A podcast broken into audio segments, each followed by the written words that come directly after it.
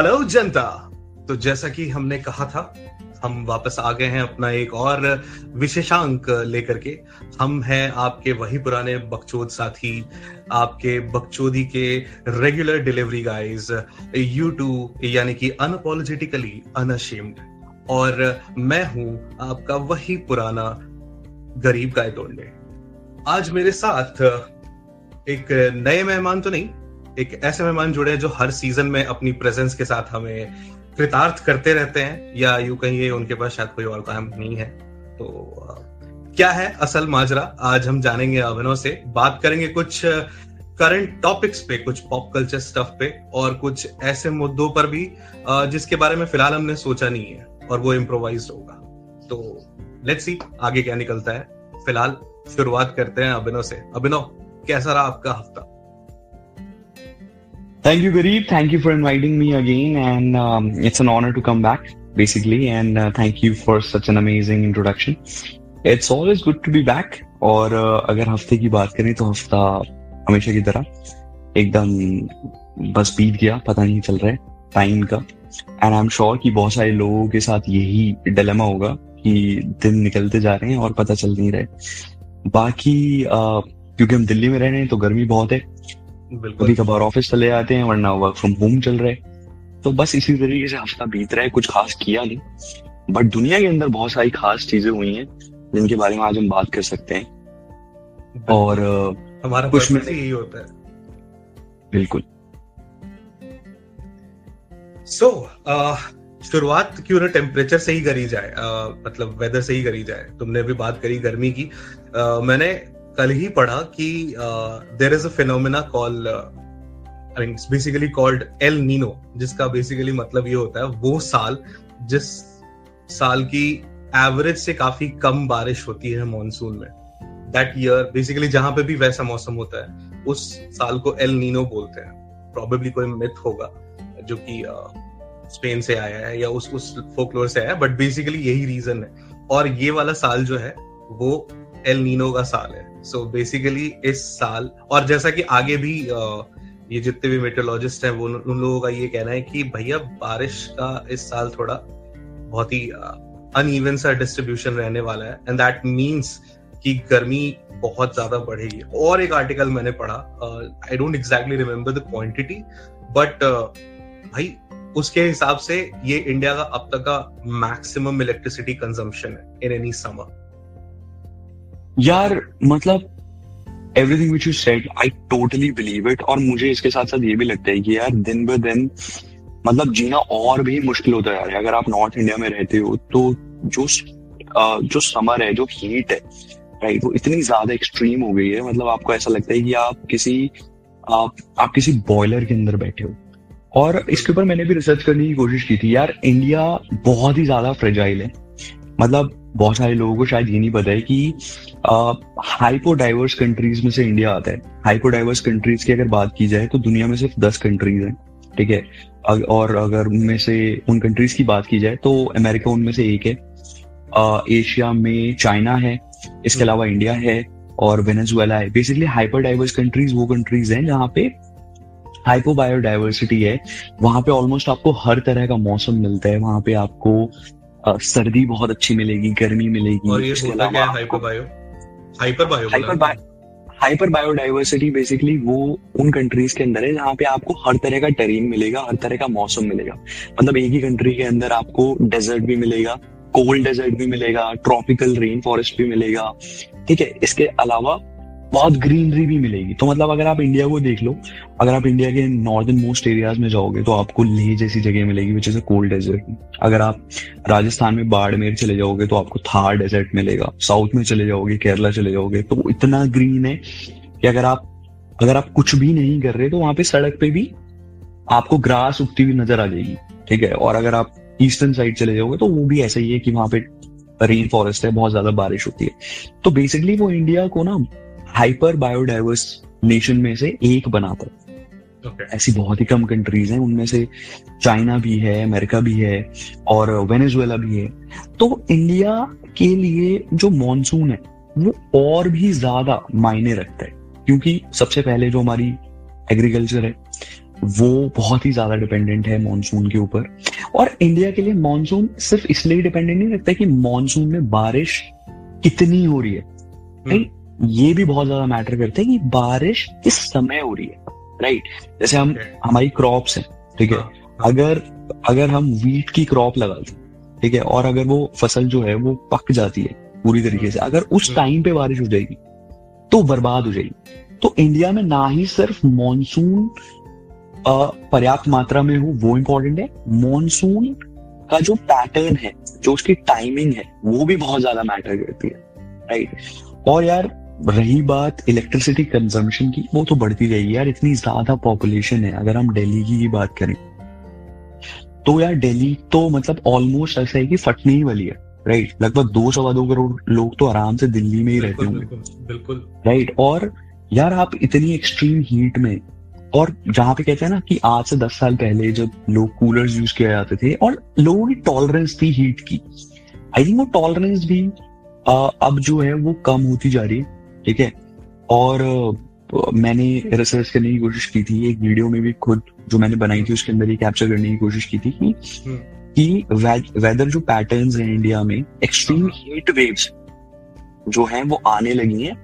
और साइंटिस्ट का कहना है कि दुनिया के अंदर इंडियंस होंगे जो ये बेसिकली यार मतलब पॉपुलर कल्चर में से ये कह सकते हैं कि ट्रेंड सेट करेंगे या फिर वो ये प्रूव करेंगे कि एक ह्यूमन बॉडी कितनी ज़्यादा हीट एब्जॉर्ब कर सकती है ठीक है? या फिर हम्म। कितनी ज़्यादा हीट में सरवाइव कर सकती है हम्म। उस तरह का जो वेदर होगा वो इंडिया में होगा। क्योंकि अगर आप नॉर्दर्न इंडिया की बात करोगे ना तो यहाँ पे ना क्लाउड्स भी नहीं आते हैं। अगर तुम दिल्ली की बात करोगे और गर्मियों में अगर इस टाइम की बात करोगे तो क्लाउड्स भी नहीं होते हैं। वेदर एकदम क्लियर रहता है जिसकी वजह से जो सन जो हीट है और जो सन रेज है वो डायरेक्टली पड़ते हैं। और उसकी वजह से एक तरीके का एक हीट चेम्बर बन जाता है और वो हीट रिलीज़ नहीं होती। तो यार मतलब अगर मोटा माटी गए तो भाई बहुत ही मुश्किल है। गर्मी में सरवाइव करना स्पेशली उन लोगों का जो स्ट्रीट वेंडर्स होते हैं। या फिर ऐसे लोग जिनको दिन में काम करना पड़ता है डिलीवरी गाइस यार मतलब चलो ये सब तो चीज़ ठीक है कि इलेक्ट्रिसिटी कंजम्पशन है सड़कों पे काम करना पड़ता है। बेसिकली एनीबॉडी जिनको सड़क जिनकी जिनका काम सड़कों से लेना देना या ओपन में ज़्यादा है। या एग्जैक्टली और मुझे लगता है कि यार वो लोग जिनके घर पे कोई भी डिलीवरी गाय आते हैं आई एम श्योर कि लोग ऐसा करते होंगे बट हाँ अगर अगर आप ऐसा नहीं कर रहे हो तो I think you should definitely ask that guy for water because it's very difficult for anybody to survive in this kind of heat, in northern India especially. so तो है, so तो मेरे साथ खुद ही होता कभी कोई डिलीवरी वाला आता है, कुछ होता है तो मैं पूछ लेता हूँ। अनलेस कि वो जल्दी में ना हो, मैं फिर पूछ ही लेता हूँ। और वो करना भी चाहिए भाई, हालत ही वैसी हो जाती है। खैर मौसम विभाग के इस टिप्पणी के बाद आगे बढ़ते हैं अगली खबर पे। तुम्हें वो देखा कि नहीं एप्पल ने अपना नया वीआर लॉन्च कर दिया। यार वो Vision Pro yes Apple Vision Pro उसके बारे में कल मैं पढ़ रहा था मैंने एक वीडियो भी बनाई उसके ऊपर। और Apple Vision Pro is the real deal man मतलब यार मुझे लगता है कि टेक इंडस्ट्री के अंदर इतने ज़्यादा फ़ोन लॉन्च होते हैं इतने लैपटॉप टैबलेट्स वगैरह लॉन्च होते हैं कि कोई भी ट्रैक नहीं रखते। अगर somebody until unless somebody is a you know really a tech freak. लेकिन what is so interesting about it because this is future. कैसे? क्योंकि यूजुअली क्या होता है कि यार वी आर हेडसेट होते हैं मतलब बहुत सारी कंपनीज़ ऑलरेडी मार्केट में है जो कि इस तरह के वी आर हेडसेट्स बनाती हैं। ऑकुलस है बहुत टाइम से बना रही है। मेटा हो गई अब तो मेटा भी है गूगल मेटा हो। गई मेटा हो गई। लेकिन उन सब में ना दो चीज़ें थी। उन सब में क्या था? एक तो क्वालिटी टाइम के साथ और प्राइस के साथ बढ़िया आ जाती है। लेकिन उन सब के अंदर ना उन सब के अंदर वर्चुअल रियलिटी थी। ठीक है? ये पहला ऐसा हेडसेट है जिसके अंदर वर्चुअल रियलिटी के साथ ऑगमेंटेड रियलिटी है। ठीक है? आया बहुत सारे लोग ना ऑगमेंटेड रियलिटी में कंफ्यूज हो जाएँगे। कैसे? अब वर्चुअल रियलिटी में क्या है? आप कोई भी वी आर गॉगल लगाते हो ठीक है? और आप कोई भी मूवी देख सकते हो उसमें या फिर आप गेम खेल सकते हो। लेकिन आपकी आसपास की सराउंडिंग में क्या हो रहा है आपको नहीं पता चलेगा right what makes this particular headset so different है सबसे पहले थोड़ी सी नर्ड वाली बात हो जाए इसके अंदर बारह कैमराज है इसके अंदर पाँच सेंसर्स हैं ठीक है? इसके अलावा इट हैज़ सिक्स माइक्स ठीक है? अब लोग पूछेंगे यार इतने कैमराज किस लिए? इसलिए कैमराज इसलिए कि जब तक वर्चुअल रियलिटी की बात है ठीक है कि आप कोई मूवी देख रहे हो ठीक है? तो इसके अंदर जो अंदर स्क्रीन लगी हुई है वो इतनी ज़्यादा हाई पिक्सल स्क्रीन है कि आपको कोई भी चीज़ पिक्सलेटेड नहीं दिखेगी। कहते हैं कि जो ह्यूमन आई है ना आप उसे बीट नहीं कर सकते। कोई कैमरा वैसे कैप्चर नहीं कर सकता तो, चीज़। जैसे आप ह्यूमन आई देखते हैं। So you have to provide you know you have to provide a very close experience to a real human eye तो उसके लिए जो स्क्रीन है वो बहुत ही ज़्यादा हाई पिक्सल की है। चलो, ये सब तो बात हो गई वर्चुअल रियलिटी की अगर आप कोई मूवी देख रहे हो, कोई मीटिंग ज्वाइन कर रखी है आपने, या फिर आप कोई प्रेजेंटेशन दे रहे हो या देख रहे हो, अब बात आती है कि यार आपकी सराउंडिंग्स में क्या हो रहा है। तो बेसिकली इसके अंदर इतने एडवांस्ड कैमराज हैं, आप अपने रूम के अंदर किसी भी चीज़ को देख रहे हो, ठीक है, अब तक टेक्नोलॉजी कैसे लीप फॉरवर्ड होती है? अब जैसे तू किसी रूम में बैठा है और तू सपोज़ कर एक वॉल को देख रहा है वॉल पे एक पिक्चर है। तुझे वॉल भी दिख रही है तेरे तेरे विजन में वॉल भी है और तेरी विजन के अंदर वो एक पेंटिंग भी है। लेकिन immediately whenever you want you can focus on that painting लेकिन विजन में वो वॉल भी है। ठीक है? अब ये तेरी आईज तो कर सकती हैं राइट लेकिन अगर तेरी आईज को कैमराज ट्रैक करें अगर तेरी आईज की मूवमेंट को कैमराज ट्रैक करें just imagine how difficult it will be for any kind of technology to decide whether your eyes want to focus on something और नॉट अब वॉल है वॉल के ऊपर एक पेंटिंग है तो शायद टेक्नोलॉजी इजिली ये कैप्चर कर ले कि तू इस पेंटिंग को फोकस करना चाहता है क्योंकि वहाँ पे सिर्फ़ एक पेंटिंग है right probably you are looking at that painting लेकिन अगर उस वॉल पर या फिर तुम्हारे विजन में, एक रूम के अंदर मल्टीपल प्रॉप्स हैं। सेंसर कैसे ये डिसाइड करेगा कि आप कौन सी चीज़ को फोकस करना चाह रहे हो मल्टीपल प्रॉप आइटम्स में जो उस रूम के अंदर है। That is the real deal and this is what this particular headset does really well ठीक है? एटलीस्ट ये एप्पल का कहना है। ठीक है? और आप जब ये करोगे तो आप एक्चुअली में उस चीज़ को अपनी आँखों से नहीं देख रहे हो। एक्चुअली में वो चीज़ कैमरा देख रहा है और उसे बेसिकली आपकी स्क्रीन पे आपको दिखा रहे हैं। तो इससे बेसिकली आप एक्चुअल रियलिटी में भी रहोगे। आपको लगेगा कि आप अपनी सराउंडिंग्स को देख रहे हो लेकिन आप उन सराउंडिंग्स को कैमराज के थ्रू देख रहे हो। तो इसीलिए जो वीआर ग्लासेस हैं हाँ। एडवेंट ऑफ़ एआई राइट तभी एग्जैक्टली क्योंकि वो उसी हाँ, हिसाब से डिसाइड करेगा। एग्जैक्टली exactly, एक तो ये है ही है। तो वी आर ग्लासेस के साथ क्या था? वी आर ग्लासेस के खिलाफ काफ़ी लोग थे वो ये कहते थे कि आप एक वर्चुअल रियलिटी में चले गए हो। आप यू हैव टू हाँ। You have to take that glasses ठीक है so that you can come back in to the reality why this particular device is future because it also keep you in the actual surroundings ठीक है अगर आप देखना चाहते हो आपके रूम में क्या हो रहा है तो आपको ग्लास को या उस हेडसेट को हटाने की ज़रूरत नहीं। You can easily do that plus आप कोई भी ऐप डाउनलोड कर सकते हो उसके अंदर, ठीक है? और आपको अगर कोई भी चीज़ है जो आप एक्सेस करना चाहते हो all you have to do is you have to just pinch your fingers and you will be able to select it you will say anything and it will type right और अगर आपको कोई भी चीज़ navigate करनी है for example जैसे हम अपने फ़ोन में जैसे मेन्यू पे आते हैं तो we have multiple apps right तो तो हमें अगर दूसरे पेज पे जाना है सेकेंड पेज पे जाके एप्स को देखना है तो हम क्या करते हैं? अपने फिंगर से स्लाइड करते हैं। या तो ऊपर करेंगे या साइड में करेंगे है ना? स्वाइप करेंगे स्लाइड करेंगे। क्योंकि आप इस इस डिवाइस में आप ऐसा कुछ नहीं कर सकते। The moment you will look below ठीक है? अपने आप स्लाइड करने लगेगा। The moment you will focus on any of the apps, suppose you want to focus on Spotify, the moment you will look at the Spotify app, it will open it for you. So that's amazing, basically. और तो ये सब है obviously यार साढ़े तीन लाख रुपए की device I don't know how many people will be able to afford it in India and moreover it is not gonna cost duty के साथ ऑलमोस्ट चार लाख की पड़ेगी हाँ मैं वही कह रहा हूँ कि obviously we are not gonna get it in साढ़े तीन lakh in India obviously considering the prices of iPhone in India India में बेसिकली वही ले पाएँगे जो प्रॉपर शॉकिंग हो जिनके हाँ मतलब मतलब यार देखो इन एन एक्सेल में ये कह सकता हूँ कि for now I think we will be the people among so many people who will only get to know about this device through other people experiences we may not be able to experience it in reality until we visit an Apple store right एक और बात है कि people might be a disappointed ऐसे साढ़े तीन चार लाख का प्राइस सुन के एक छह महीना वेट करो China will definitely come up with something much cheaper with same feature sure. और much cheaper much cheaper और multiple colors में भाई एकदम। बिल्कुल बिल्कुल उसके साथ सब्सक्रिप्शन भी फ्री रहेगा। I am sure of it उनकी डील्स ही ऐसी होती है।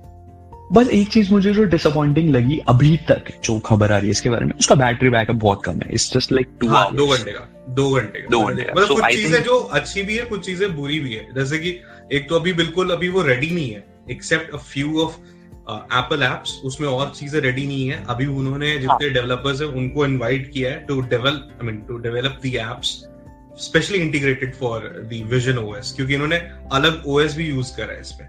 या मतलब मुझे लगे मुझे भी ये लगता है कि I think this is after so many years मतलब यार मुझे नहीं लगता कि बहुत सारे लोग इंटरेस्टेड होते होंगे जो एप्पल की एनुअल इवेंट होता है।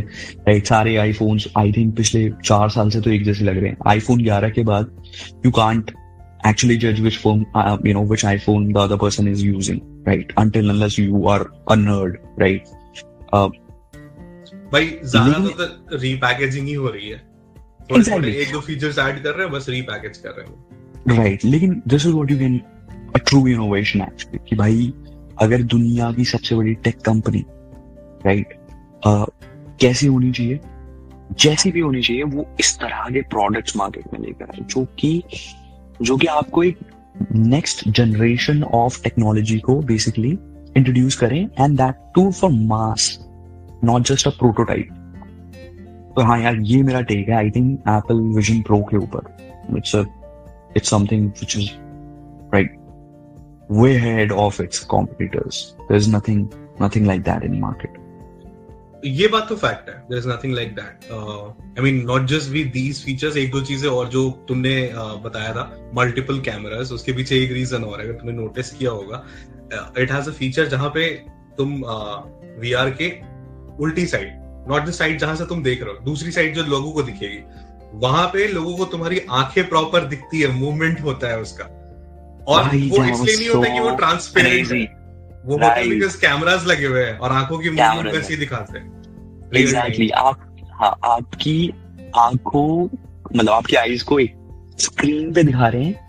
मतलब basically they are just drawing your face on a you know on a screen and it is so crazy मतलब मैं इमेजिन भी नहीं कर सकता कि वो रियल लाइफ में कैसा लगेगा। मतलब people won't be able to even believe अगर तूने वो हेडसेट लगाया और मैं तेरे सामने खड़ा हूँ and I will be able to see your eyes but I know that these are not your you know, real face. Half of your, you know, half of your face is not real. It's being created by some cameras and sensors.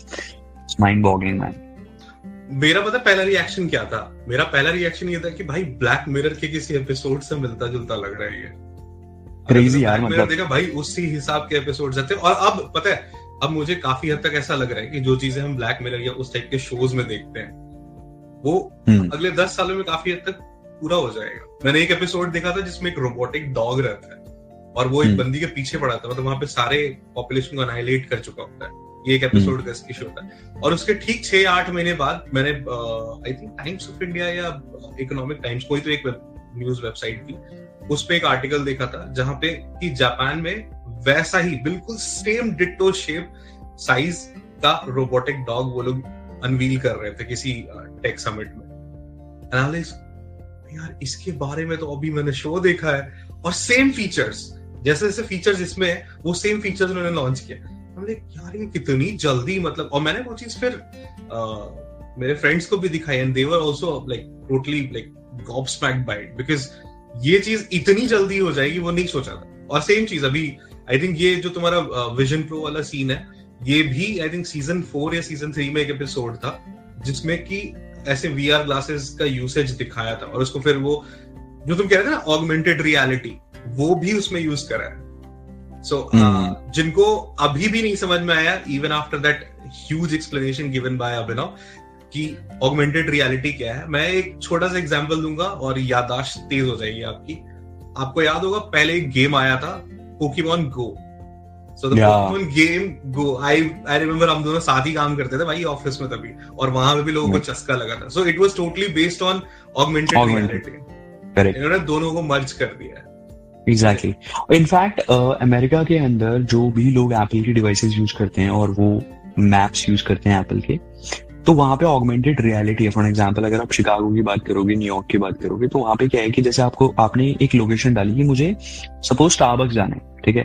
हम्म। तो augmented reality का आप use कर सकते हो वहाँ पे आपको phone पे ना एक डॉग दिखेगा ठीक है? या कोई कोई बंदा दिखेगा राइट वो डॉग चलता हुआ जा रहा है आपको लिटरली आपके साथ चल रहा है ऑगमेंटेड रियलिटी है।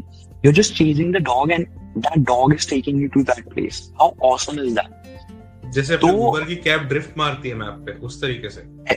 इस तरीके से मतलब you are literally looking at a dog वो एक्चुअली में नहीं है वो लेकिन आपके साथ फ़ोन में स्ट्रीट पे चल रहा है and it is taking to to you to that Starbucks which you have basically selected you want to go that thing is not available in India yet but slowly यार actually ना मैं uh, मैंने एक podcast देखा था वहाँ पे मैंने एक चीज़ के बारे में सुना था कि अगर आप वर्ल्ड को नोटिस करोगे ना 1960 से 1980s के बीच में जो भी इन्वेंशन हुई, ठीक है, लोगों ने बहुत काम किया, लंबा पीरियड था, ठीक है 20 साल का, या 80 से लेके 2010 तक की बात कर लो आप 40 साल का पीरियड है, ठीक है, चालीस नहीं बेसिकली तीस साल का पीरियड है टू थाउज़ेंड टेन तक, ठीक है, अगर ट्वेंटी कंसिडर कर लेंगे तो चालीस साल हो गए।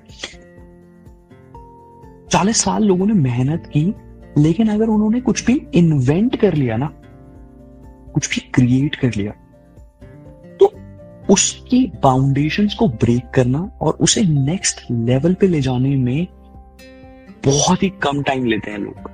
ठीक है फॉर एग्ज़ाम्पल अब जैसे चैट जीपीटी है chat GPT is a revolution ठीक है एक रेवोल्यूशन तो है। है ना? तो चैट जीपीटी कितनी जल्दी like a wild fire engulf कर लेगा पूरी दुनिया को। It might have taken a lot of years right and a lot of research create chat GPT ठीक है? उसके अंदर बिलियन सिनेरियोज बिलियन सिनेरियोज ठीक है?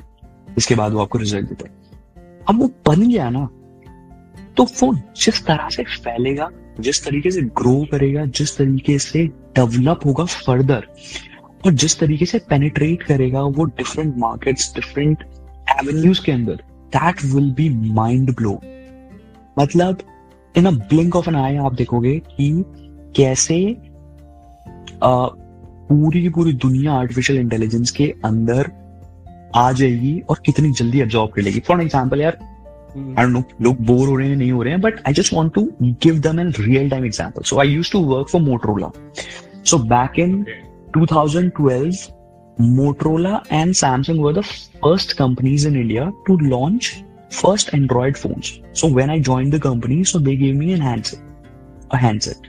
तो जब मैंने उस हैंड उस हैंडसेट को उठाया मैंने उसकी स्क्रीन पे ऐसे स्क्रॉल किया तो मुझे यकीन ही नहीं हुआ कि वो स्क्रीन कितनी जल्दी से स्क्रोल होकर नीचे चली गई because that was the first time I experience capacitive touch screen उससे पहले हम रजिस्टर्ड टच स्क्रीन को यूज़ करते थे ना स्टाइलस लेके।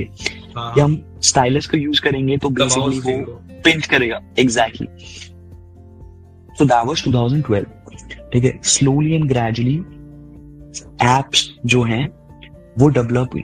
ठीक है? एंड्रॉइड पे। ठीक है? दो या तीन साल लगे होंगे मैक्स ठीक है? आज आप 2023 में हो। आप multi billion dollar companies startups देखोगे सिर्फ़ app based how quickly when we actually started to you know create apps just imagine how quickly we were we were able to excel in developing apps bringing entire businesses on apps for example uber swiggy zomato और आप ये देखो कि आप रह नहीं सकते हो एक एंड्रॉयड या फिर एक मतलब जो आपके कंटेम्प्रेरी uh, फोन्स हुआ करते थे they got outdated so quickly right why because it took I am pretty sure कि यार बहुत टाइम लगा होगा एक एंड्रॉयड डिवाइस को डिज़ाइन करने में, उस ऑपरेटिंग सिस्टम को डिवाइस करने लेकिन जब वो हो गया just see in ten years where are we now right आप ये देखो कि how many people are using DSLR cameras I just don't know मतलब मुझे याद है दो मेगा पिक्सल से कल टीवी पे 200 मेगापिक्सल का कैमरा देखा मैंने। ओप्पो का एक फ़ोन के अंदर। राइट चलो यार 200 मेगापिक्सल किसी चाइनीज़ फ़ोन का शायद उतना मैटर ना करे। मैटर ये करता है कि सेंसर्स कितने कितने छोटे हो गए हैं। मतलब you don't have to carry any DSLR क्यों खरीदते हैं? Why DSLR were so fascinating for us क्योंकि वो आपको portrait clarity detailing and the portrait effect they used to bring on the table right यार डीएसएलआर का वो है पीछे सब ब्लर हो जाता है राइट यार it is just there in your phone just it's just there in your phone और and it is going to get better right? Similarly मुझे लगता है कि आ, अगर हम विजन प्रो की बात करें अगर जैसे कहते हैं ना कंक्लूडिंग रिमार्क्स में अगर हम विजन प्रो की बात करें it might be just starting but very it's very possible कि ये बहुत सारी टेक्नोलॉजीज़ जो अभी हमारे पास हैं इंक्लूडिंग फ़ोन उन्हें रिडेंडेंट कर दो। आने वाले टाइम बहुत ही easily because you just don't have to carry in carry it in your pocket you just wearing a goggle now which has a twenty four hours battery right somehow they will be able to make it I know right and then you are just wearing it and मुझे याद है कि जब लोगों ने Apple के birds use करना start किया था what you call them Apple buds और you know AirPods right Samsung has buds so AirPods use करना शुरू किया था तो I always used to think how bizarre of a design it is right it looks like that आपने headphones लगाए हैं उसका तार काट दिए and just like a child you are just you know you just putting it in your ear or how come they're not falling off or anything like that but you, you just dekhte hi dekhte yaar that it's just there everywhere in the world right, right so you're just wearing it yeah you're just wearing it right or i am wearing it right or just imagine ki आने वाले time में अगर हर कोई वो goggle पहन के घूम रहा है इट विल बी कूल हाँ बट इतना इतना ज़्यादा वो वो भी तो नहीं है ना? अफोर्डेबल भी तो नहीं है ना? यार अफोर्डेबल नहीं है। अफोर्डेबल इसलिए नहीं है बिकॉज़ आई थिंक उसके अंदर इनोवेशन का जो प्राइस है राइट आर एन डी का जो प्राइस है right for the first lot it is it is there but slowly and gradually right when the major player will kick in right definitely यार any technology will get cheaper वो भी है। ये भी है जैसे इनके चाइनीज़ काउंटर पार्ट रिस्पॉन्ड करेंगे then they will also have to make corrective measures अभी तो वो है कि भाई उनकी मोनोपोली है जो चाहे वो निकाल सकते हैं। एग्जैक्टली exactly, यार मतलब ये तो चाइनीज़ को हम कितनी भी गालियाँ दें चले तो शाम तक नहीं तो रात तक पर भाई चाइनीज़ प्रोडक्ट चलते हैं। नॉट दैट टू हाँ उसमें भी दो क्वालिटी है ना भाई। उसमें भी चाँद वाली क्वालिटी अलग है और रात वाली क्वालिटी अलग है।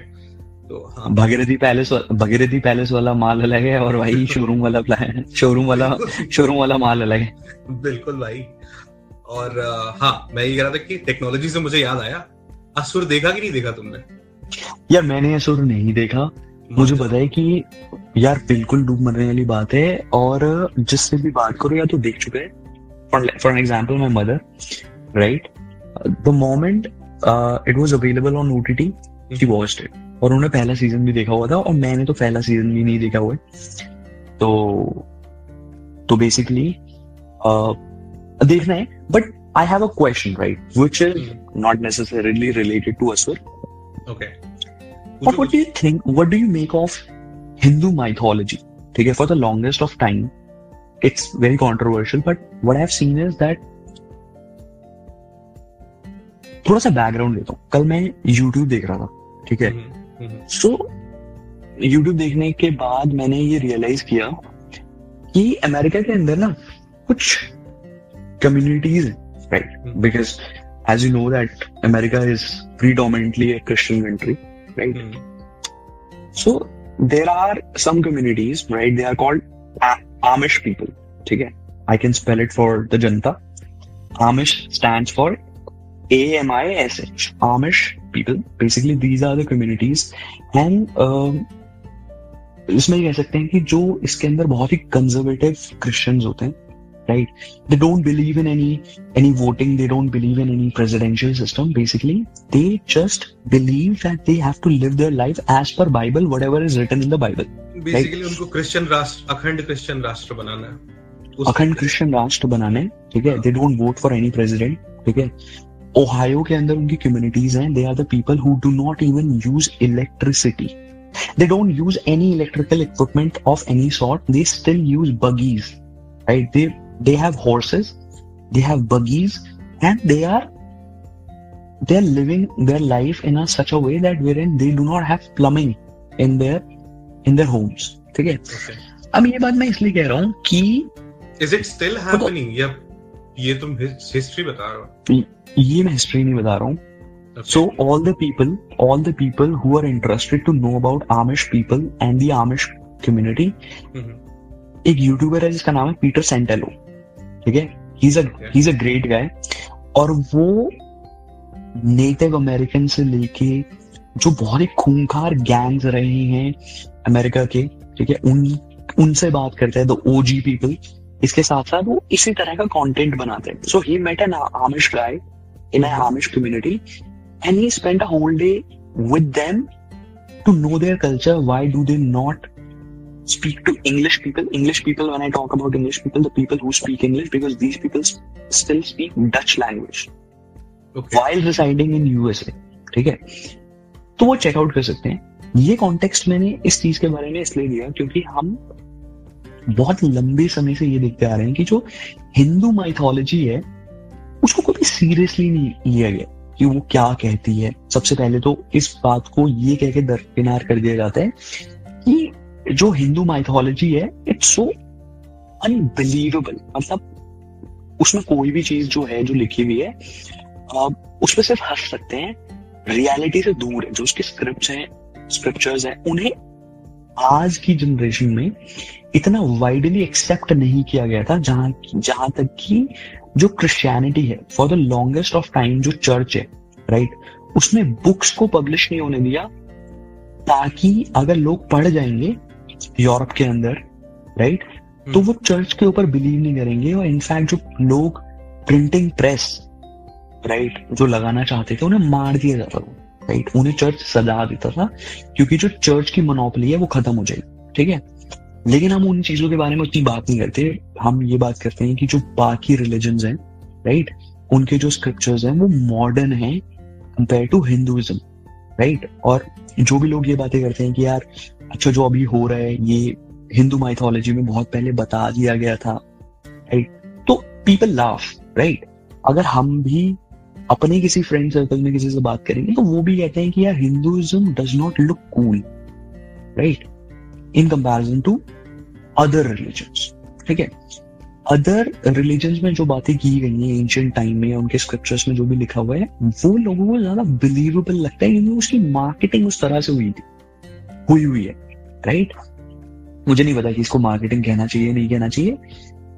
बिल्कुल कहना चाहिए भाई आज के टाइम पे आज के टाइम पे हर रिलीजन मार्केटिंग कर रहा है। हर रिलीजन नाउ एग्जैक्टली ठीक है मैं I totally believe it now people are knowing more and more about Hindu mythology creativity के थ्रू ठीक है और अच्छी डायरेक्शन के थ्रू ऐसा कंटेंट आया है जिससे लोग बिलीव कर पा रहे हैं कि हाँ जो हमारी माइथोलॉजी में बताए गए हज़ारों हज़ारों हज़ारों साल पहले भाई तेरी आवाज़ थोड़ी ऊपर नीचे हो रही है। जो हमारी हिंदी माइथोलॉजी के अंदर बताए गए हज़ारों हज़ारों हज़ारों साल पहले you know it it turns out to be true right और असुर मैंने देखा नहीं है लेकिन I know the you know I know the context what do you think about asur now in this from this lens? Right? And all in all, you know as a as a, you know, as a as a content कैसा है दोनों lens से बता बिल्कुल बिल्कुल देख सबसे पहले तो मेरा पर्सनल ओपिनियन बिकॉज़ ऑब्वियसली मैंने कोई शो देखा तो उसको अपने हिसाब से क्रिटिक तो करूँगा ही मेरे कुछ पॉइंटर्स हैं सबसे पहली बात तो the show is a little incus- in- uh, ah, inconsistent this time. I mean, uh, मैं सीज़न टू की अगर बात करूँ तो। वैसे तो सीज़न वन में भी कुछ कुछ इश्यूज़ थे बट अगेन उसका इम्पैक्ट और वो तेरे सेकंड क्वेश्चन का आंसर होगा but let me just reiterate what I am I saying about this show impact both season as a whole okay season का मेन थीम स्लो बर्न है ठीक है? But then that is one thing because of which her character को properly flash out किया गया specially शुभ का character जो main जो टिटुलर सॉरी टाइटुलर असुर का कैरेक्टर है। ठीक है? अभी डबल माइंडेड बात हो जाती है यहाँ पे।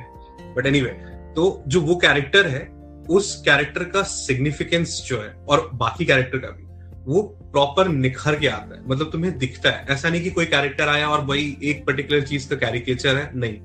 हर कैरेक्टर के साथ उसका अपना एक पर्सनैलिटी है, जो तुमको उस शो में, दोनों सीज़न में खुल के दिखता है। जिसमें कि सबसे ऊपर अरशद वारसी और शुभ का जो कैरेक्टर है, उसका। I don't remember the name कोई बंसल करके नाम है but anyway so this was it जो इनकंसिस्टेंट की इनकंसिस्टेंसी की बात मैं कर रहा था, पता नहीं आज क्या हो गया मुझे।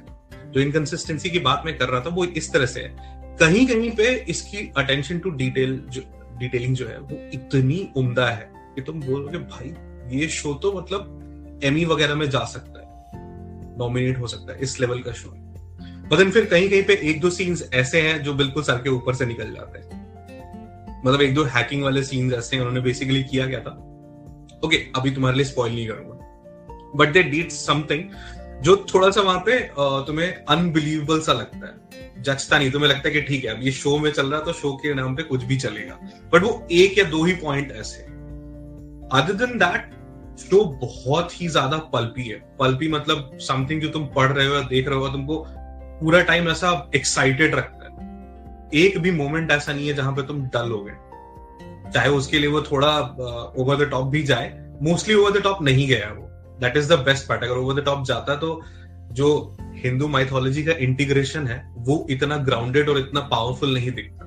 Now coming to your second question जो तेरा पॉइंट ऑफ़ व्यू वाली बात थी। तो सबसे पहले तो इन सब खूबियों की वजह से ये show is a compelling watch both the season और जो क्लिफ हैंगर उन्होंने डाला है that makes it even more deep into Indian mythology ठीक है बिकॉज़ उसमें कलकी और uh, कली, जिसकी वजह से कलयुग शुरू हुआ है।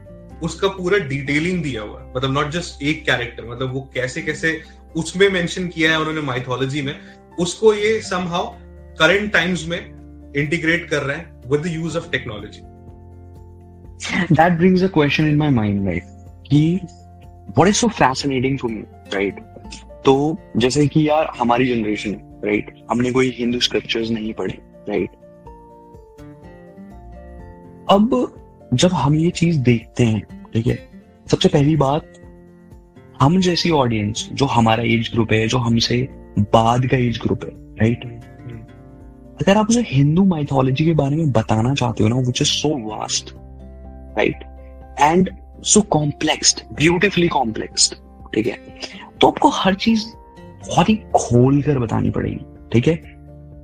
ऐसी, ऐसे बतानी पड़ेगी कि उसे बिलीवेबल लगे। ठीक है? जो कि मैंने सुना है इस शो ने किया है। ठीक है? और वो तूने अपने जो फ़र्स्ट वर्जन है उसमें भी इस तरीके से बताया। What is so fascinating to me is अगर आपके पेरेंट्स ये शो देखते हैं ना तो वो बहुत अमेज नहीं होते। That is so fascinating thing about this show क्योंकि क्योंकि उन्होंने वो स्क्रिप्चर्स क्योंकि उन्होंने उस टाइम में वो चीज़ें ज़्यादा पढ़ी हैं। Right hmm. चाहे वो चाहे वो आरती हो या किसी भी तरीके से। या फिर किसी पंडित जी से सुनी हो या कुछ भी हो। हम्म। तो मुझे इतना अच्छा लगता है जब वो ये रिएक्शन देते हैं हाँ हाँ ये तो है ही ना। ये तो था ही ना। कल ही था कल की भगवान थे। ये तो यार ये तो जो विष्णु भगवान के इतने सारे अवतार हैं ये तो ऐसा ही था ना। तो मुझे लगता है कि यार ये कितनी कमाल की बात है, जो एक बहुत ही बड़ा गैप था, ठीक है? हमारी जनरेशन में और हमारे पेरेंट्स के बीच में, जहाँ पे चीज़ें उस तरीके से फ्लो नहीं हुई as a thought in a creative way कि हमारी जनरेशन उसे इस तरह से अडेप्ट कर पाए और उसे एक्सेप्ट कर पाए यार ऐसा था आई बिलीव इट राइट बहुत सारी चीज़ों में यार, देखो, मैं ही नहीं दे रहा, मैं इसे जर्नलाइज नहीं कर रहा, लेकिन आप इस बात से रिलेट करोगे जनता, यार आप अपने रिलीजन को बहुत रिस्पेक्ट करते हो, प्यार करते हो, उसमें बिलीव करते हो, लेकिन आप हर चीज़ को क्वेश्चन नहीं करते थे, ये सोच के कि यार इसकी रेलेवेंस नहीं है, लेकिन मान लेते हैं क्योंकि मेरे पेरेंट्स कह रहे हैं राइट लेकिन अगर आप और रिलीजन की बात करोगे राइट उसे या तो या शायद वो उतने वास्ट नहीं है, या फिर उनको जब जनरेशन वाइज ट्रांसफ़र किया जाता है, उनकी नॉलेज को या फिर उसके, उससे रिलेटेड जो भी यू नो स्क्रिप्चर्स हैं, जो भी हैं तो वो इस तरह से किया जाता है कि वो जो ट्रांजिशन है, वो बहुत सीमलेस दिखाई देता है। ठीक है? That's what I am trying to say लेकिन वो हिंदू माइथोलॉजी में इतना वास्ट है कि not not everybody knows everything right तो वो गैप था। तो मुझे पर्सनली ऐसा लगता है कि इस तरह के शोज़ से right amount of creativity suspense और स्टोरी टेलिंग से ना उस गैप को भरा जा रहा है which is so beautiful to witness do you agree हाँ एट द वेरी लीस्ट वो एंट्री क्रिएट कर रहा है। अगर मैं एज एन ऑडियंस बोलूँ तो वो ये क्रिएट कर रहा है। जो तुम कह रहे थे ना कूल वाली बात वो बात बिल्कुल है। देखो एक तो सबसे बड़ी चीज़ है कि अगर देखा जाए और ये लोग काफ़ी इससे ऑफेंड भी हो सकते हैं बट जो है सो है। जो मुझे लगता है वो तो मैं बोलूँगा ही।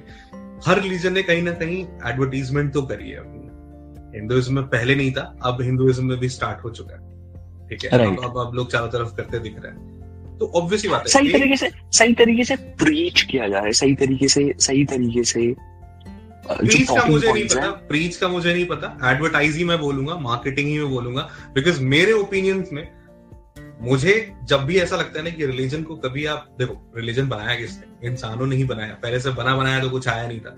जो भी हमें दिख रहा है लिखी हुई जो भी बातें वो किसी ने तो लिखी है ना भगवान ने तो आगे नहीं लिखी है ना उसका कोई वीडियो फुटेज तो नहीं है ना हमारे पास। हर रिलीजन के साथ ये चीज़ कॉमन है। राइट राइट तो और जनता डिस्क्लेमर जो भी हम कह रहे हैं बहुत नादान है इस बात पे गुस्सा उस्सा मत होना। We just trying to explain things the way we understand right भाई हम अपना ओपिनियन रख रहे हैं हमने वही कहा। अपना ओपिनियन रख अग्री करना नहीं करना वो अलग बात है। इसीलिए हमने कहा कि हमारा नाम ही वही है अनअपोलोजिकली यार क्या हो रहा है मेरे साथ? मेरी अंग्रेज़ी कहाँ मराने चली गई है? एनीवे सो मैं बोल देता हूँ अनअपोलोजेटिकली अनअशीम्ड हमारा नाम है। और जो हमारे ओपिनियंस है ठीक है वो मुझे पर्सनली ऐसा लगता है और गरीब को भी लगता है बहुत लोगों से नहीं मिलेंगे। लेकिन बहुत लोगों से मिलेंगे राइट जिन थोड़े लोगों से मिलेंगे राइट वो बहुत है, ठीक है, कि हम कनेक्ट कर पाएँगे। और इसीलिए हम कभी भी ये क्लेम नहीं करते we know everything obviously we just do not know everything right but हम वो बातों को करने की कोशिश करते हैं आप लोगों के साथ, जो लोग बेडरूम में करते हैं, या लोग जो अपने दोस्तों से फ़ोन पर करते हैं। या या फिर वो you know close room conversation होती हैं जिसके बारे में उन्हें लगता है कि यार I might not be able to ask this question to somebody because I don't know what they're gonna make out of it, right? Basically public opinion देने से कतराते हैं इसीलिए वो पब्लिक ओपिनियन देने से कतराते हैं हाँ हम नहीं कतराते हम कतई बेशरम हमने बहुत कुछ ट्राई कर लिया है तो तो हाँ। तो आई थिंक uh, अगर हम इसको कंक्लूड uh, करने की कोशिश करें तो इस तरह के शो एक ग्रेट एग्ज़ाम्पल है कि कैसे ग्रेट स्टोरी टेलिंग से राइट आप लोगों का जो इंटरेस्ट है बेसिकली उसे आप स्टिमुलेट कर सकते हो और आप आप काफ़ी कुछ बेसिकली बयां कर सकते हो। भाई वही है ना। अब हर रिलीजन में वो चीज़ें हुई ही है। एक टाइम तक पहले जैसे नुक्कड़ नाटक यहाँ होते हैं। प्लेस तो वहाँ पे भी होते थे इंग्लैंड में होते थे, जब किंग का रूल था, वो सब सारा चीज़, वो होते ही थे, हमने बहुत सारे शोज़ में देखा है बुक्स में पढ़ा है। वो चीज़ वहाँ चल रही थी। इस्लाम में भी प्रॉपर वो चीज़ चल ही रहा था, ठीक है? दोनों ही रिलीजन ने प्रीच करके भी करा और पावर का यूज़ करके भी क्रूसेडिंग करके भी रिलीजन एक्सपैंड करा। तो दो तीन चीज़ें होती है भाई। एक तो ये कि आपका इम्पैक्ट या तो बहुत तगड़ा हो, शुरू से ही तो आप कूल लगते हो। आपने कूल बना ही रखा है वैसा। ठीक है? अभी फॉर एग्ज़ाम्पल मैं कबीर सिंह की बात कर रहा हूँ। गलत हो सही हो फ्लॉ हो जो भी हो लेकिन वो कूल दिखा ना शुरू से उसका इम्पैक्ट ही वैसा था। सो so, अगर आपका शुरू से ही बहुत स्ट्रॉन्ग इम्पैक्ट है तो आपके रिलीजन या आपका जो भी पॉइंट ऑफ़ व्यू है ठीक है? वो उसी एंगल से प्रेजेंट होगा सामने वाले को। यहाँ बात जहाँ मैं हिंदुइज्म की करता हूँ ठीक है? बहुत छोटे में बहुत ही माइन्यूट सा कंपैरिजन हो सकता है मैं बिल्कुल ही इनएक्यूरेट हूँ बट मुझे ऐसा लगता है कि हिंदुइज्म एज अ होल जो है ना बहुत ऐसा जिप्सी वाला कॉन्सेप्ट है। जो जिप्सीज लोग होते हैं उनका कॉन्सेप्ट ऐसा ही होता था कि वो घूमते मतलब उनपे किसी चीज़ का बंधन है सच नहीं होता था। मान रहे हैं मानते हैं अपने लेवल पे मानते हैं। वो ये नहीं कि it's it's stuffed down upon कि ये चीज़ तुम्हें करनी ही पड़ेगी। और लिबरल है। हाँ इसीलिए जिप्सीज के गॉड भी जो होते हैं, वो पेगन गॉड्स होते हैं। ठीक है? They they they basically worship idols उनके उससे मिलते जुलते होते हैं। भले ज़रूरी नहीं कि हर पेगन हिंदू हो बट ज़्यादातर ऐसे ही होते हैं। हिंदूज भी पेगन्स थे। और हिंदू तो वैसे दिया हुआ नाम है, जो हम इस जगह के इनहेबिटेंट्स थे, या जो जिनकी बातें होती हिंदू माइथोलॉजी में। वो वही लोग थे, पहले और कोई था ही नहीं तो पहले इनको फॉलो करते थे सारे के सारे। फिर और लोग आए तो और लोग बढ़ते चले गए। अब हिंदुइज्म में अगर अच्छी चीज़ है तो हिंदुइज्म में कुछ बुरे लोग भी होंगे। वो बुरी चीज़ें हुई। बुरी चीज़ों के बाद लोगों को और धर्मों की तरफ़ भी रुख हुआ, और लोग भी आए जो उस तरह का पॉइंट ऑफ़ व्यू रखते थे। उस तरह से उन्होंने प्रीच करा। Now coming back to the current times where modern age में प्रोग्रामिंग और शोज़ और एंटरटेनमेंट में भी कहीं ना कहीं रिलीजन इंटीग्रेट होता ही है। अर्तल गुल जो अभी आया था टर्की में वो इसी वजह से फ़ेमस हुआ चारों तरफ़। उस right. वो आया था एक fantasy show type Game of Thrones का कुछ एक काउंटर पार्ट टाइप का बट वो बन गया रिलीजियस लेगेसी टाइप्स तो हर कंट्री में हाँ, हाँ अर्तुगुल गाजी वही। और क्रिश्चियनिटी के हिसाब से देखा जाए तो हॉलीवुड में तो आए दिन कुछ ना कुछ आता ही रहता है। एक दो एग्ज़ाम्पल है ही नहीं।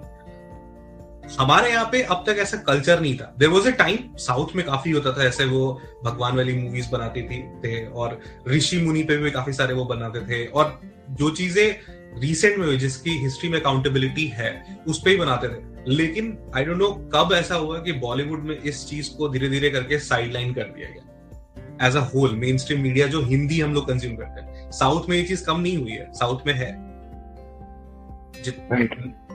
नॉन बिलीवर भी है और बिलीवर भी बिलीवर भी है।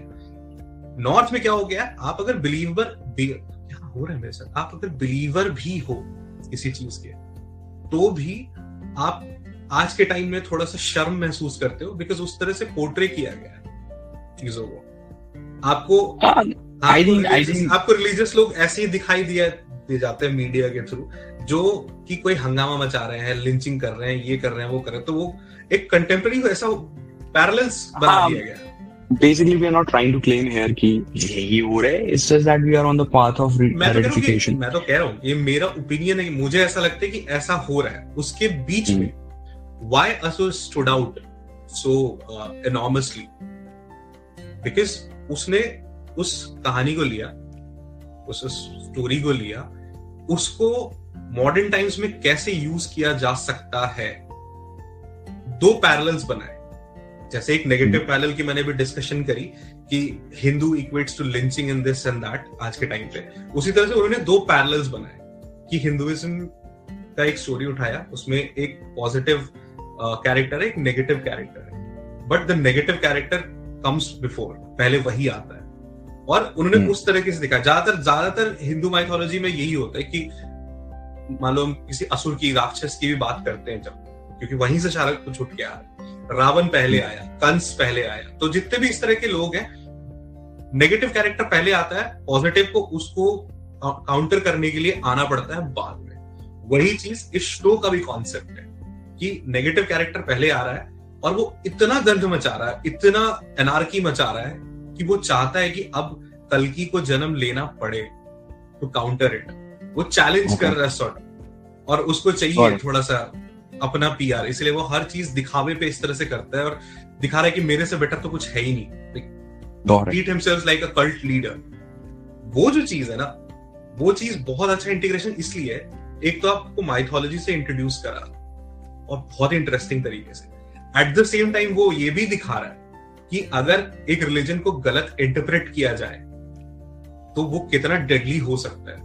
वो आपके हम्म। ऊपर है कि आप रिलीजन में अंधे हो रहे हो या रिलीजन को अपने सेंसिबिलिटी के हिसाब से यूज़ कर तो दोनों एस्पेक्ट जिस करता है। वो वो ऐसा जिंगोइस्टिक या वो ऐसा नहीं है कि कट्टर शो बना रहा है कि किसी को गलत दिखा रहा है किसी को सही। वो दिखा रहा है कि पूरी दुनिया हिंदुइज्म के अराउंड ही घूम रही है फ़िलहाल तो। उसके हिसाब से उसके प्रिंसिपल्स के हिसाब से। एक गलत साइड है एक सही साइड है। एंड सही में जो लोग साथ में चलते हैं उस तरफ़ से उनको कितना कुछ झेलना पड़ता है। As mentioned in the epics like Ramayan and Mahabharat वही सेम चीज़ यहाँ पर भी। तो दैट इज़ वाई ये शो जो है वो ऐसा फील होता है कि यार लाइक एनिमे एनिमे क्या है? एनिमे ड्राइंग्स है उसको उस तरह से वो एपिक फीचर्स देते हैं या एपिक स्टोरी लाइन देते हैं। वही चीज़ उन्होंने यहाँ पर करी है। उन्होंने एपिक स्टोरी लाइन रखी है। स्टोरी एपिक है। हर कैरेक्टर नीचे है। जितने भी लोगों ने इसको देखा होगा ना उन्होंने तुमको यही बोला होगा। स्टोरी इसका मेन पॉइंट है। बाकी Right. एक्टर्स वगैरह बाद में आते हैं। Yeah on that note yeah absolutely and and i totally agree with it and this is what i have also heard ki everybody said that story is the story is the hero basically And, uh, i will yeah definitely or uh, on that note right uh, uh, असुर की बात कर ली हमने हम्म। और uh, इसके अलावा और क्या नई चीज़ तुमने ऑब्ज़र्व जल्दी जल्दी छोटे छोटे कुछ टॉपिक्स कवर कर लेते हैं। एक तो तुम्हें आई डोंट नो तुम्हें पता होगा कि नहीं पता होगा। कुछ टाइम पहले अभी अ, अमेरिका में राइटर्स स्ट्राइक हुई थी। लाइक like, हॉलीवुड के जितने राइटर्स हैं एंड हॉलीवुड से मेरा मतलब सिर्फ़ हॉलीवुड नहीं जो टीवी चलता है वहाँ पे टीवी इंडस्ट्री जो है। सबके राइटर्स की स्ट्राइक हुई थी। ठीक है? अभी भी स्ट्राइक चल रही है। मेजर मूवीज़ बहुत सारी शोज़ बहुत सारे या तो डिले हो गए या तो बंद पड़ गए। या तो जिनका भी हम्म। स्टार्ट करना था उनको भी ठंडे बस्ते में डाल दिया। बहुत सारी चीज़। और उस चक्कर में जितने ये तुम्हारे इस टाइप के टॉप शोज़ भी होते हैं ना हम्म। वाला या फिर तुम्हारा डेली शो हो गया हम्म। हसन मिनाज के साथ ये सारे अभी होल्ड पे चले गए। ऐसा क्यों? ऐसा इसलिए क्योंकि उनको उनके वेजेस नहीं मिल रहे। मतलब जो चीज़ें मैंने पढ़ी उसके बारे में उससे मुझे यही समझ में आया कि पहले क्या होता था कि पहले टीवी चलता था टीवी नेटवर्क सिस्टम होता था। ज़्यादातर तुम देखे होगे पहले के जितने भी शोज़ होंगे इंग्लिश शोज़ उनके एपिसोड ज़्यादा होते थे। बीस एपिसोड अठारह एपिसोड बाईस एपिसोड ऐसे करके। वो शुरू होता था फॉल में एज इन सितंबर अक्टूबर के टाइम पे। और वो खींच के चलता जाता था ऑलमोस्ट समर तक। बीच में थोड़ा सा टाइम और फिर वापस ऐसे करके सीज़न चलते थे। तो ऑलमोस्ट चालीस हफ़्ते हर राइटर को काम मिलता था पैसे मिलते थे। ठीक है? With the advent of OTT platforms अब क्या हुआ? स्ट्रीमिंग ज़्यादा बूम पर है। नेटवर्क उससे कंपैरिजन में थोड़ा कम है। ठीक है? करेक्ट चारों तरफ़ वो चीज़ हो रही है। बट इनका कॉन्सेप्ट क्या है? पहले वो दस बारह एपिसोड आते थे अब वो आठ कहीं कहीं पे छह होते जा रहे हैं। ठीक है? राइट तो अगर आपका छह उसका एपिसोड का वो है तो आपका काम भी कम हो गया ना। But at the same time जब आप किसी के साथ जुड़ते हो एज राइटर तो आपके कॉन्ट्रैक्ट में हम्म। ये चीज़ होता है कि while you are associated with this brand या दिस शो आप किसी और के हम्म। साथ कॉन्ट्रैक्ट नहीं कर सकते आप किसी और के लिए जाके नहीं लिख सकते। हाँ मार्वल है तो मार्वल की तुम दूसरी स्टोरी पे काम कर सकते हो। बट ऐसा नहीं कि तुम मार्वल के साथ काम कर रहे हो तो तुम चले जाओगे डीसी के उसमें और जाकर के वो साथ में काम कर लोगे। अनलेस मार्वल ने तुमको निकाल नहीं दिया है ऑफिशियल कैपेसिटी में तब तक तुम नहीं कर सकते जो कि जेम्स गन के साथ भी हुआ। सिमिलरली यहाँ पे भी वही चीज़ें हो रही है कि आप बंधे हुए हो आपको छह ही एपिसोड की पगार मिली आप पूरे साल उसी से काम कैसे चलाओगे? ठीक है?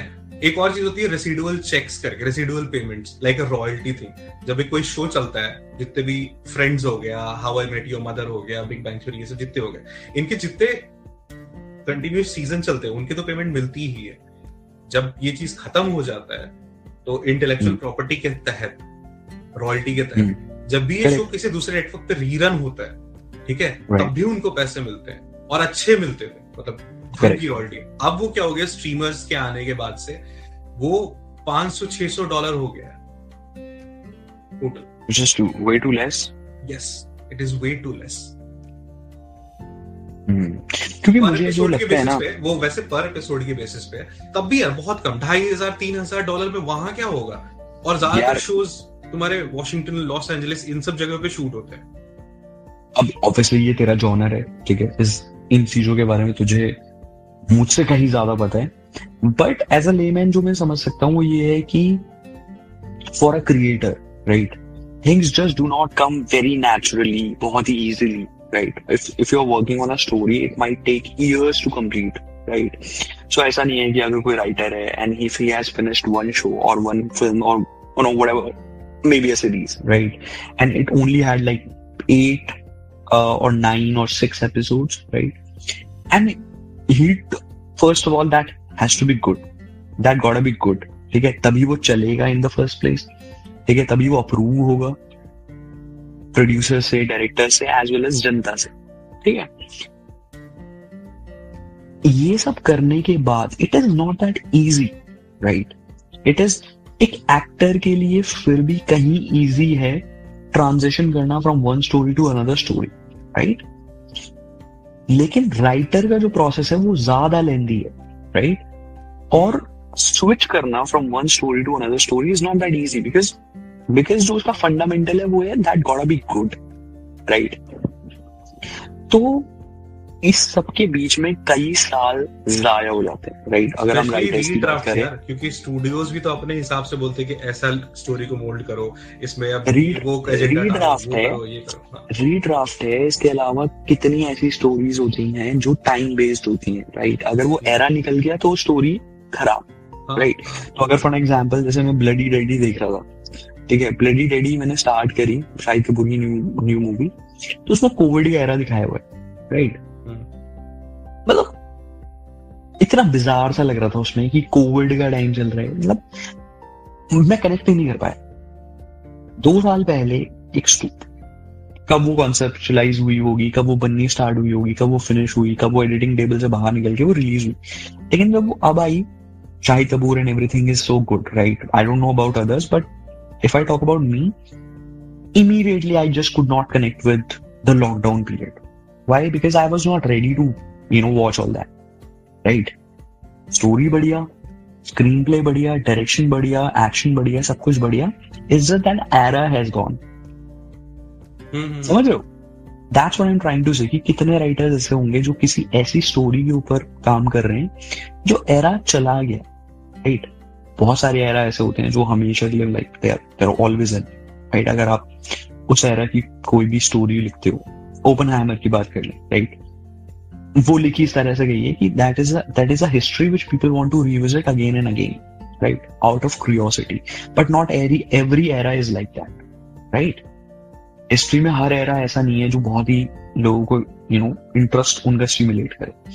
तो coming back to that thing कि लेमैन की तरफ़ से अगर सोचा जाए कि ये कितना जस्टिफाइड है राइट क्योंकि किसी भी स्टोरी को जब आप कंज्यूम करते हो एज अ कंटेंट तो उसमें बहुत सारे फैक्टर्स हैं जो मिलकर उस स्टोरी को मटेरियलाइज करते हैं बेसिकली ताकि आप उसे देख सको राइट तो उसका एक एक्सपेक्ट एक्शन सिनेमाटोग्राफी साउंड और एक्टिंग नहीं बहुत ही सारी चीज़ें जो बैकग्राउंड में right and if they are not taking care of well right if that link will break then you know the whole system will collapse I think this might have अरे बहुत grave situation हो गया तब उनको आना पड़ा। मतलब it was इसका इम्पैक्ट मैं तुमको एक एग्जांपल से देता हूँ। अभी रिसेंटली एमीज uh, हुए थे।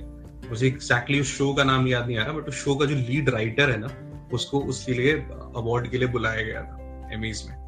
भाई उसके पास पैसे नहीं थे। He had to rent a tie नया टाई के लिए उसके पास पैसे नहीं थे वो वो करके आया था। कैब करके आया था। उसके पास गाड़ी वाड़ी कुछ नहीं। It's unbelievable, man. He, he was broke. मतलब उस उसका इंटरव्यू उसके ट्वीट्स वगैरह भी है उसके बाद ही तो ये मामला तूल पकड़ा। I'm sure. I'm sure. और मेरा ये बताने के पीछे रीजन पता क्या था? कि देखा जाए उस कंपैरिजन में तो अपना इंडिया का जो ओटीटी स्पेस है ना उसने चेंज कर दिया सिचुएशन उसने चीज़ें बेहतर करी है इंडियन राइटर्स के लिए। पहले छोटे छोटे राइटर्स को मौका ही नहीं मिलता था। ओटीटी के आने की वजह से इतने ऑप्शन हो गए ना कि हर राइटर को कहीं ना कहीं कोई ना कोई एक ओटीटी पे मतलब अगर अगर आप लगे पड़े हो तो कुछ भी नहीं तो आप यूट्यूब से शुरुआत कर सकते हो। और उसके बाद आपको कोई ना कोई आज की डेट में आके ले ही लेगा। अब तो हरियाणा का भी मतलब मैंने देखा कि एक लोकल ओटीटी आ गया है जो इधर आसपास का हरियाणवी लैंग्वेज और वो सब कवर करता तो कहने का मतलब ये सो अमेजिंग यार। हर हाँ। किसी को कंज्यूम करने के लिए मतलब बहुत ही अपॉर्चुनिटी है देश के अंदर। हाँ, जैसे इंडिया में बॉलीवुड के साथ है ना कि आप स्टार पे और बाकी सारी चीज़ों पे कुछ ज़्यादा ही पैसे खर्च कर देते हो। और राइटिंग या स्पेशल इफ़ेक्ट जो कि इंटीग्रल पार्ट है स्टोरी का उस पर पैसे ही नहीं खर्च करते। फॉर एग्ज़ाम्पल आदि पुरुष का। ठीक है? वो सेम चीज़ अभी वहाँ पर इन जनरल हो रखा है। हम्म। मतलब टीवी भी मेनली टीवी फ़िल्म से तो उनको उतना वो नहीं है बट बिकॉज़ राइटर सारे इन्वॉल्व है तो वो सारे यूनिसन में पूरा एक एसोसिएशन ही चला गया है तो फ़िल्म भी रुक गई है। बट उनकी टीवी इंडस्ट्री और अपना बॉलीवुड। सेम वायरस से सफ़र कर रहा है। Got it. समझ गया यार and I think things will get better right but obviously I don't know about it नहीं और, और वो चीज़ है। और मैंने छेड़ा इसीलिए क्योंकि मुझे वो चीज़ अच्छी लगती है कि यार अपने यहाँ पे ओटीटी के आने के बाद से सिचुएशन काफ़ी सारे लोगों के लिए बेहतर हो गई है। और हम जैसे कंटेंट क्रिएटर्स के लिए भी जो हम कुछ सोच रहे हैं Right. कि डेट में कुछ कर सके। एनीवे ऑन दैट नोट हमारी काफ़ी बातचीत हो गई है। अ, इसको ऐसे थोड़ा सा लाइट ही रखते हैं। ऐसा टू मच ऑफ़ डाउनलोड डाल देंगे तो पता चलेगा किसी ने सुना ही नहीं जो कि शायद मेरे लास्ट वाले एपिसोड के साथ भी हुआ है। तो हाँ। चलो किस्सा यही खत्म करते हैं। बताना हमें भैया कि कैसा लगा ये एपिसोड थोड़ा शॉर्ट करने की कोशिश करी है। थोड़ा प्यार देना। सब्सक्राइब करो यार फॉलो कर लो। कितनी बार भीख मांगूँगा यार आकर के थोड़ा बहुत कर लिया करो। बीच में अच्छा खासा लिसन दे रहे थे आप लोग फिर सब चीज़ें रुक गई। ऐसा मत करो यार दिल टूट जाता है। सारी की सारी मेहनत करनी पड़ती है भाई- एडिट करो ये करो वो करो। भाई दिल से बुरा लगता है भाई। बिल्कुल दिल से बुरा लगता है। अभी थोड़ी देर में रो भी दूँगा मैं। चलो अब जा रहा हूँ के लिए। तुम लोग अपना ख्याल रखो और अभिनव भाई जाने से पहले कुछ कहना चाहते हैं उनकी अलविदा सुनते जाओ। Yeah, it was um, it was really amazing coming on the podcast again, right? And obviously it is an integral part of me. बहुत ही अच्छा लगता है मुझे uh, उन चीज़ों के बारे में बात करना जो लोग अक्सर करते हैं लेकिन वो शायद किसी और का ओपिनियन भी सुनना चाहें और उससे रिलेट करना चाहें। आई रियली होप लोगों को आज का जो हमारा पॉडकास्ट है वो अच्छा लगे रिलेट कर पाए और और अगर वो कर पाएँगे तो शायद हमसे ज़्यादा खुश कोई नहीं होगा। बिल्कुल। फ़िलहाल तो वही है कि वही बस रिलेट करा सकते हैं और इससे ज़्यादा कुछ नहीं चाहिए। और हाँ उसके अलावा भाई हमारी इंस्टा आईडी है U two underscore let's talk तो चाहो तो वहाँ फॉलो कर लो चाहो तो जिस भी स्ट्रीमिंग ऐप पे सुन रहे हो वहाँ पे फॉलो कर लो ताकि हमारे आगे के एपिसोड्स भी मिस ना करो। और काफ़ी जल्दी हम कुछ और वीडियो कंटेंट भी पुश करने वाले हैं अपने इंस्टा पेज पे। So stay tune for that और फ़िलहाल के लिए अलविदा। शब खैर। गुड नाइट कुछ बोलना good night everybody bye bye bye